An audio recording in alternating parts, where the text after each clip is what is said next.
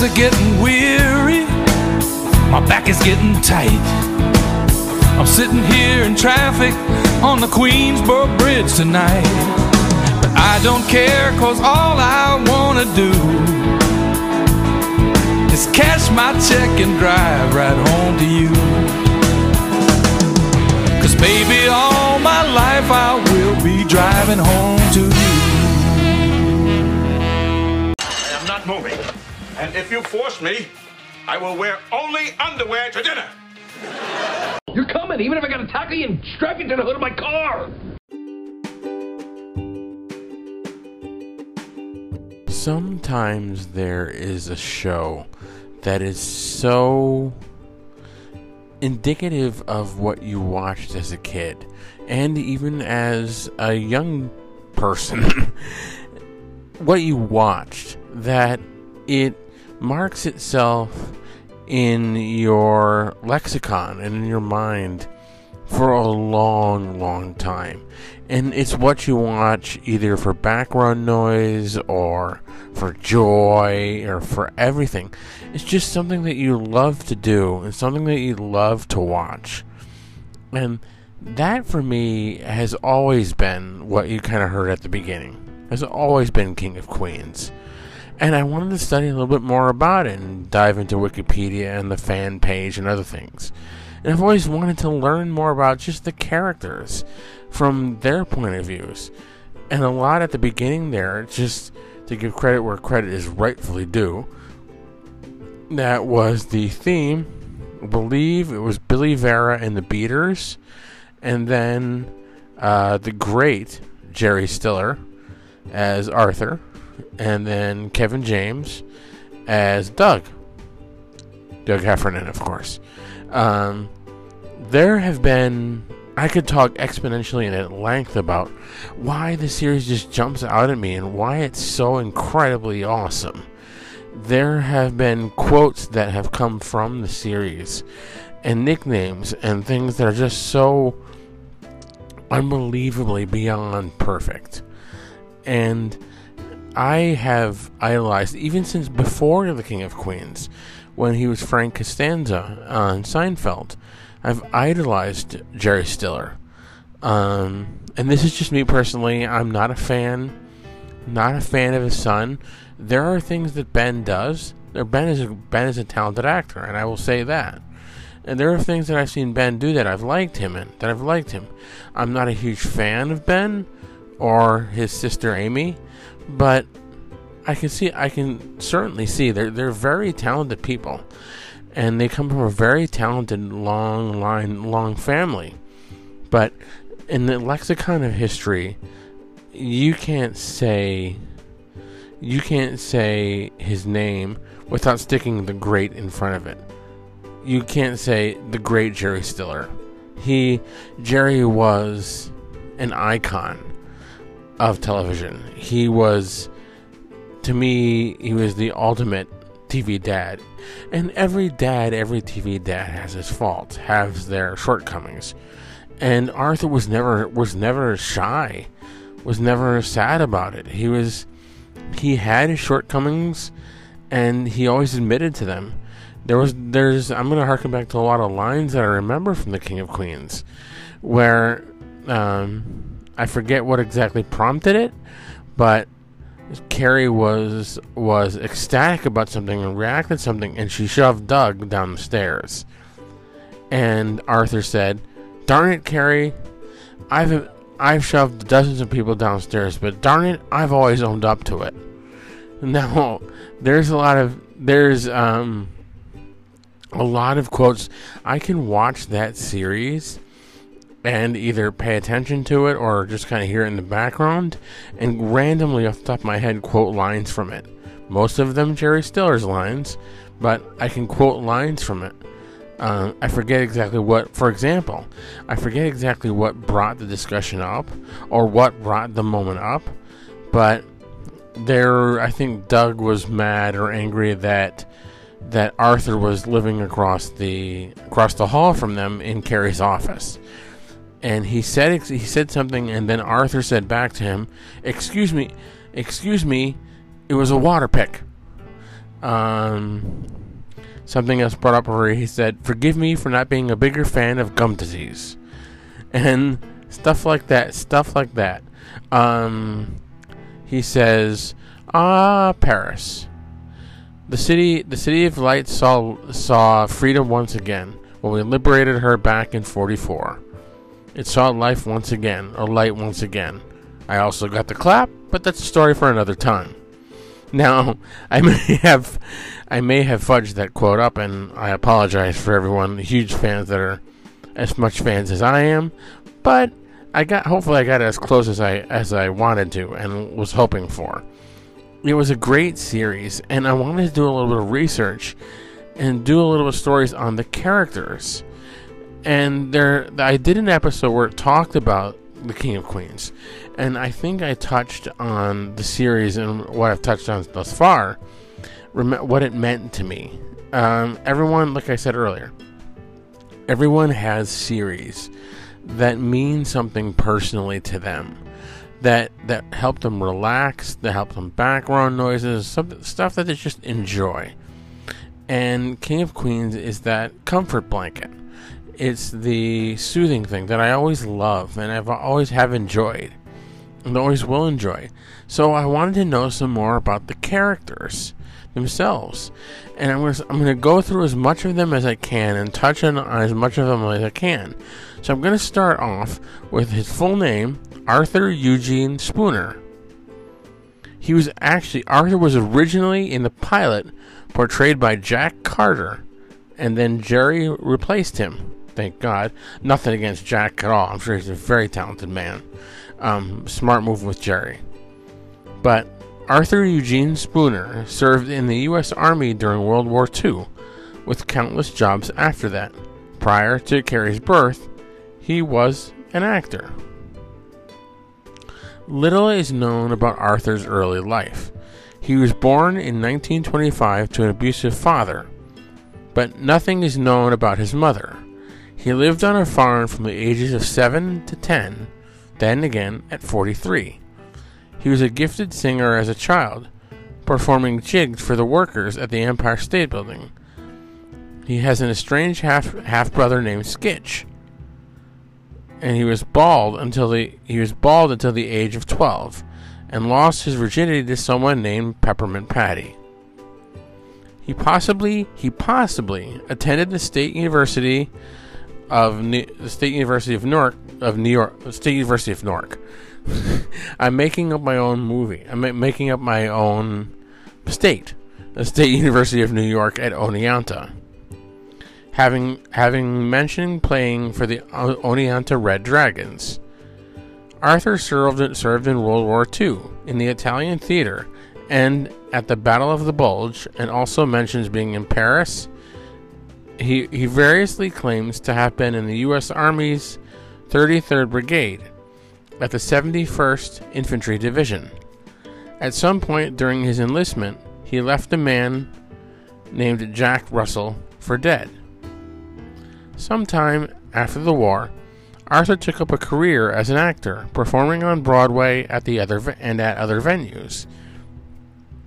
It was during this time that he met his first wife and Carrie's mother, Sophia, a show dancer.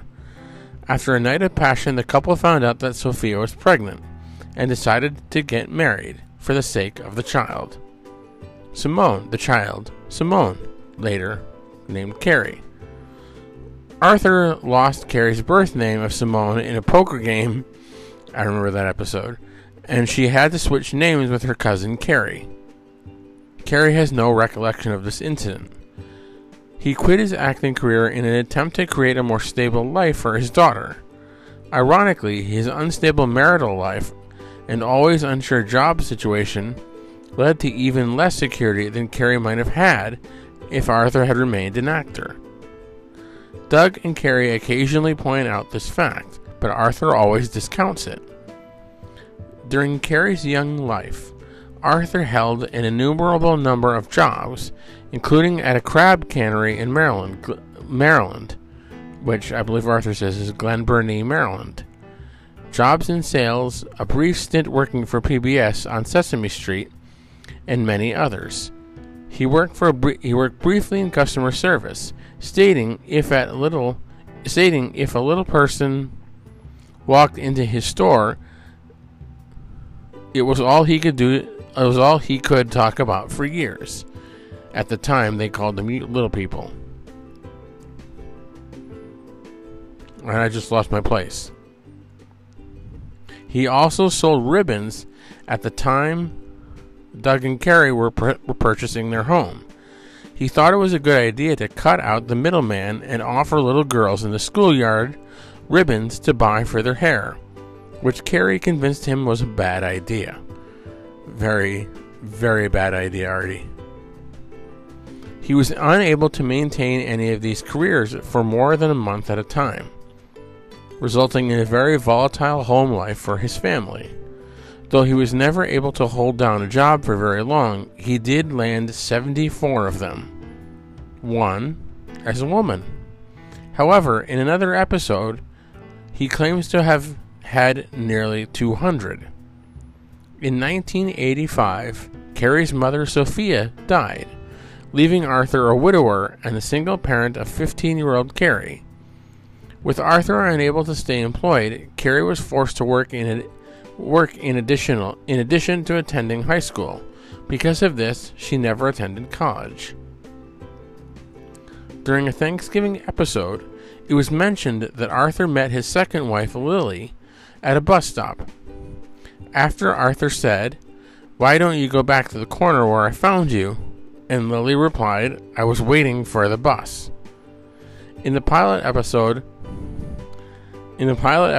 Arthur's third wife, Tessie, has died. Arthur subsequently burns his house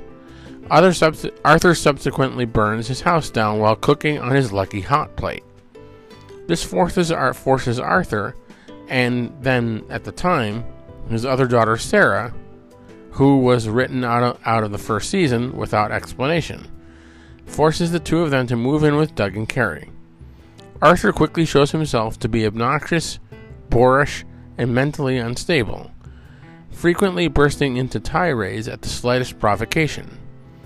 His grating personality angers Doug, but as the series progresses, they grow accustomed to each other. Arthur always adamantly refused to be outdone or slighted in any conceivable manner. During the course of the show, he forced the woman to lose her job because she hurt his feelings, caused countless false emergencies at the senior center, reducing many people to tears, investigated purported similarities between himself and several fictional characters, engaged in arguments with tough younger individuals, often forcing Doug to protect him, loudly proclaiming most of his views on Doug and Carrie's wedding video, and relentlessly insulting Doug's friends, particularly Spence, Patton Oswalt. A good example of Arthur's behavior is when he discovers an old episode airing of the $10,000 Pyramid, on which he appeared in 1976. A fact that he has told Doug several dozen times. When asked if he won, Arthur in turn asks if he would be living in this dump if he had, Doug and Carrie's basement. He later asks Carrie's help in suing the boyish grin off Dick Clark's face, because he never got the full supply of Rice-A-Roni he had been promised after the appearance, a scandal he has named Rice-A-Roni-Gate. In an effort to placate Arthur, Clark's representative offers to give him a book instead of the box of the rice dish, the continued production of which the representative is unsure. After assuring the representative that Rice-A-Roni is still made in various mouth-watering flavors, Arthur refuses, screaming, I don't want to read. I want to eat." Arthur ultimately receives a 30-year supply of Rice-A-Roni, in addition to the original supply he was promised on the game show, after, presumably, blackmailing Dick Clark with a photo of Clark, quote, locked in a mighty embrace with Fanny Flagg, which was theoretically captured from his appearance on the Battle of the Network Stars. The vintage pyramid clip used for this episode is from the actual appearance Jerry Stiller made on the game show of that same year. Additionally, in the Season 6 episode Trash Talker, Arthur mentions that he allegedly has a lifelong hatred for Larry King, stemming from when they were kids, and Arthur stole one of King's prized baseball cards and was subsequently kicked out of school after King tattled on him. Arthur marries his fourth wife, Veronica Olchin, played by Jerry Stiller's real wife Ann Mara, and the mother of Doug's friend Spence. In the series finale China Syndrome, they married him in the series finale, and they divorced 1 year later. Perhaps Arthur's most noticeable trait is his tendency to speak in flowing, elegant sentences, typically employing long words. He also frequently used outdated expressions, such as cat's feet. Likewise, he calls cell phones cellular telephones, referred to Istanbul as Constantinople, which it was once called, and identifies catsup by its proper name rather than the popular brand name that has universally been called ketchup. One of his most often used quotes is, "How dare you!" He has been known to say thank you very little, and that is a separate issue. He often remarks to those who pry into his business, That's none of your affair. When he feels that he is being pushed around or told what to do, usually by Gary. Arthur often responds by implying that the person is a dictator. "Yes, mein Führer," he often says, joking around obviously, or smear tactic politician. "No thank you, Senator McCarthy."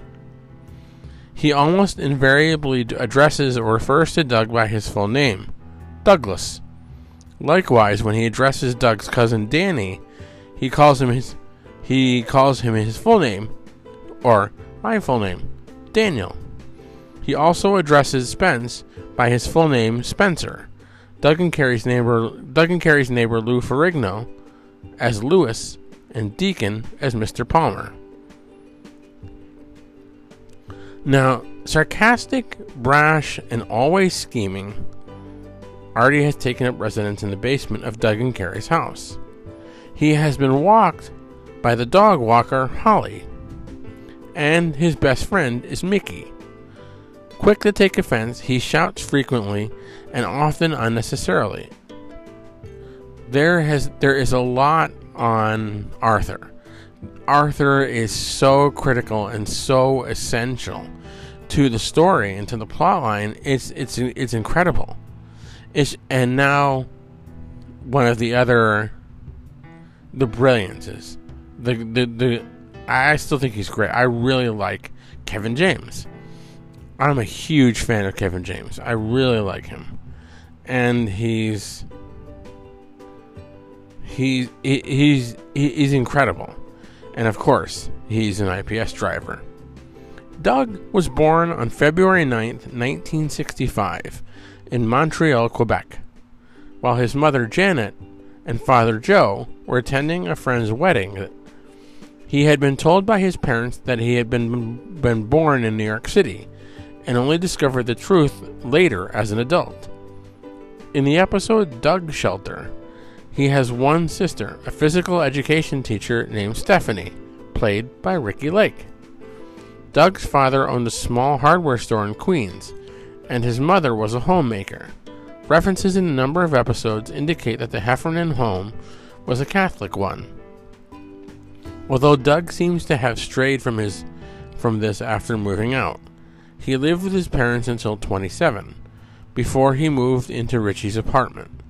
It also appears that Doug's father, Joe, had wanted Doug to assume control over the hardware store when he came of age, but Doug showed a little interest. He was a chubby child and was even sent to fat camp by his parents.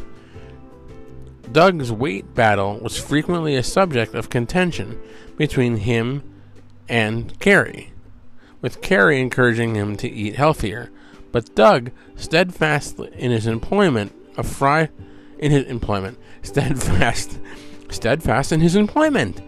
paid the food so he could eat it.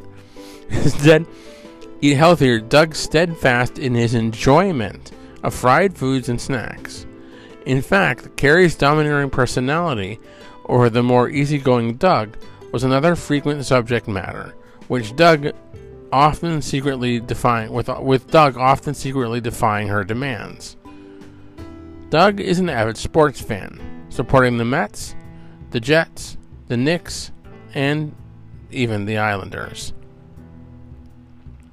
Doug, in fact, would propose to Carrie at a Jets game. One year for Christmas, when he was given a Miami Dolphins Christmas ornament, Doug openly didn't like it because both the Jets and the Dolphins played in the AFC East. He would often say, "You can't put it." He would say to his dad, "I can't put that on the tree. That doesn't make any sense. You can't. One ornament doesn't cancel out the other." Doug's love, despite the Jets-Patriots rivalry becoming more intense during the show's run than the Dolphins, it was never mentioned in the show. However, the Monday Night Miracle did take place during the show's third season. Doug's love for the Mets is reflective of Kevin James in real life. He named his daughter Shea Joelle after the then home of the Mets, Shea Stadium. Doug attended St. Gregory's High School in Queens, where he befriended Spence. He also went to school with his cousin Danny. Danny is played by Gary Valentine. Now, Gary Valentine is actually Doug's brother. Gary Valentine is actually Kevin's brother, Kevin James' brother, which is very interesting in the concept of how they worked into the show, but both Gary and Kevin pulled it off brilliantly. Pulled it off really, really well. Doug played high school football at as a St. Gregory's Commodore and was a star player as a starting fullback. He was all-country in football during his junior and senior years. Frequent references to this era show that Doug was very popular in school, but it is because of this that he thinks of high school as his best years of his life. Unlike other popular jocks who usually bully outsiders and geeks, Doug was never like that in high school, and the main reason he was liked. In the episode High School, Doug says to Carrie during an argument, "Oh, I see what's going on. You're mad because I rocked in high school, and you didn't." Carrie was the mean girl and the rebellious teenager in high school, and Doug was the slacker and sometimes outsider who wanted to be liked in high school. After graduation, he went on to junior college at Nassau Community College, located on Long Island, but he dropped out after 8 years without any clear plan. He tried out for the Nassau County Rebels, a semi-professional football team, but ultimately quit because of politics. He later acquired a job as a bouncer at a bar. Around this time, his friend Richie Iannucci, a firefighter for the FDNY, introduced him to his future wife, Carrie. While dating Carrie, Doug inadvertently landed his final and longest-standing job as the truck driver for IPS, the International Parcel Service. Doug's trademark phrase, "shuddy," is a means of telling people to shut up. In the series, it was stated that Doug and Carrie had known each other in junior high. That story was rewritten. The new plot stated that Doug and his friend Richie met Carrie at the bar. or the club, then went on a double date that did not go well until the end. Doug first met Carrie's father, Artie, at a Thanksgiving dinner that went horribly wrong. Doug was nearly scared away by Artie, who disapproved of the relationship, but later in the episode, he and Carrie declare their love for one another, outside the house on the driveway. Doug and Carrie got engaged at a Jets game and married in 1995, prior to the start of the series. Initially, they lived with Arthur while searching for a house. After finding a house, Artie's wife died and his home burnt down, and he was forced to move in with them. The house, the original house that they bought, is not the one you see throughout the series. I forget the name of the episode, and someone who knows it can please fill me in here and correct me, give me the correct answer of the show, of the what the house was. But it had a spiral staircase, a dumbwaiter, and a sunken living room. The dumbwaiter is kind of like an elevator for food. You open up a little sliding window and you put the food or whatever it is in on a shelf. Excuse me, an allergy cough here.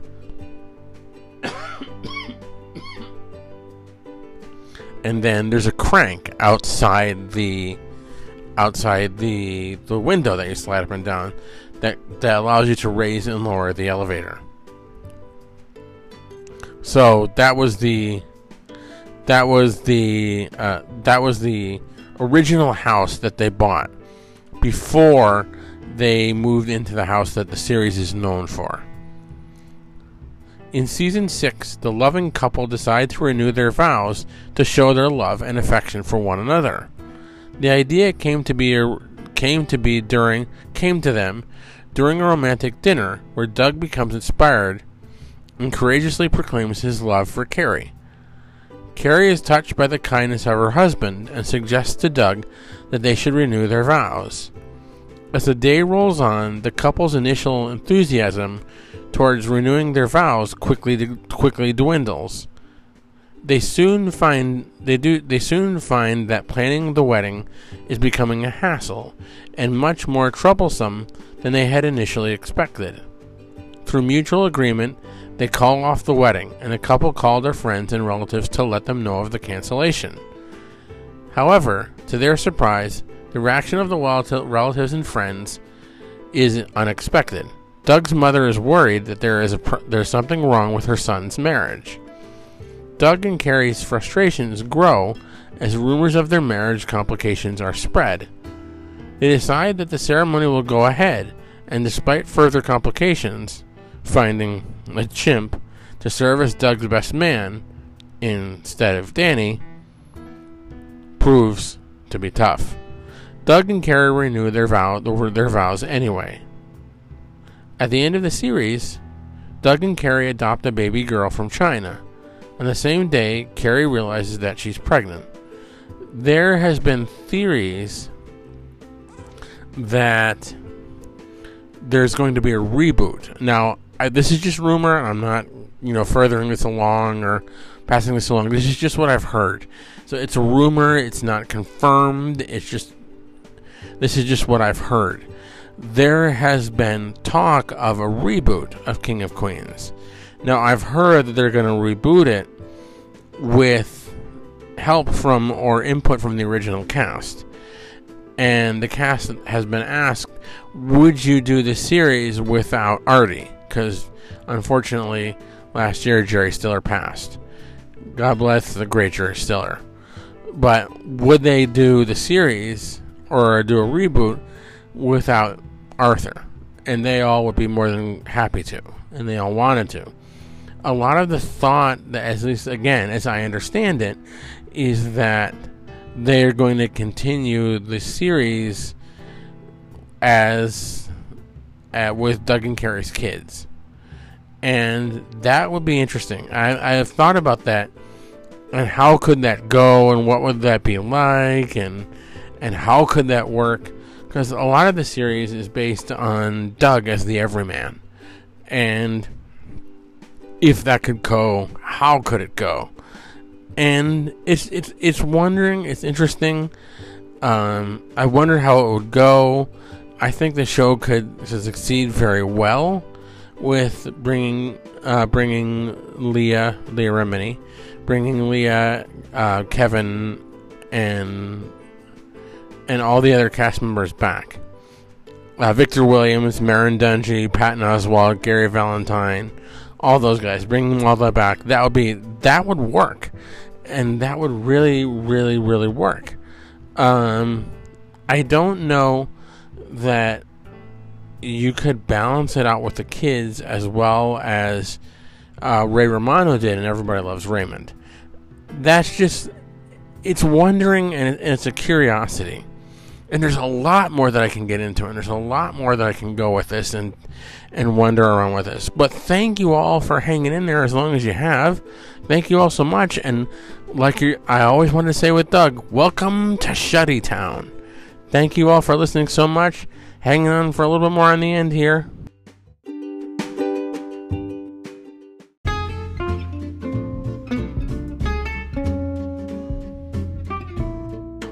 Want to check out the best podcast and best YouTube channel out there? True friends of this podcast. Check out Fantastic Cruising over on Apple Podcasts and all your favorite podcasting devices and services. Give them a 5-star review. Head on over to YouTube. Look up Fantastic Studios. Give them a 5-star review and give them comments. They'll love that to death. They are the greatest podcast out there. Give them a shout out.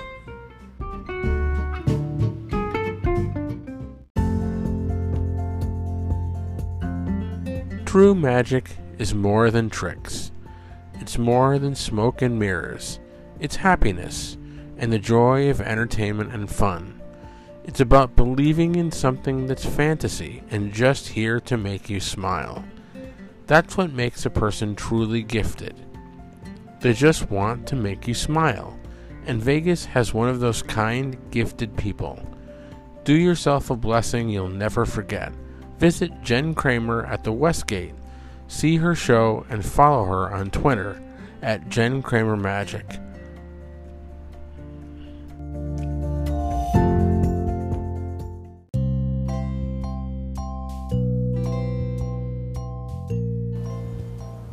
Please join me in supporting and giving to the Pride Foundation and the Trevor Project.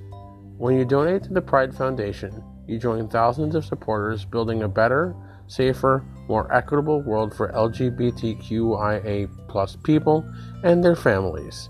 Every gift, whether $1 or $1,000, makes an impact for real people and ripples outward into our communities. There are many different ways to join and help the fight. Also go on to their websites for the Pride Foundation and the Trevor Project and donate and help in any way possible. The Trevor Project offers support and help for LGBTQIA youth all over the country and all over the world. Please show them some love and give them some support.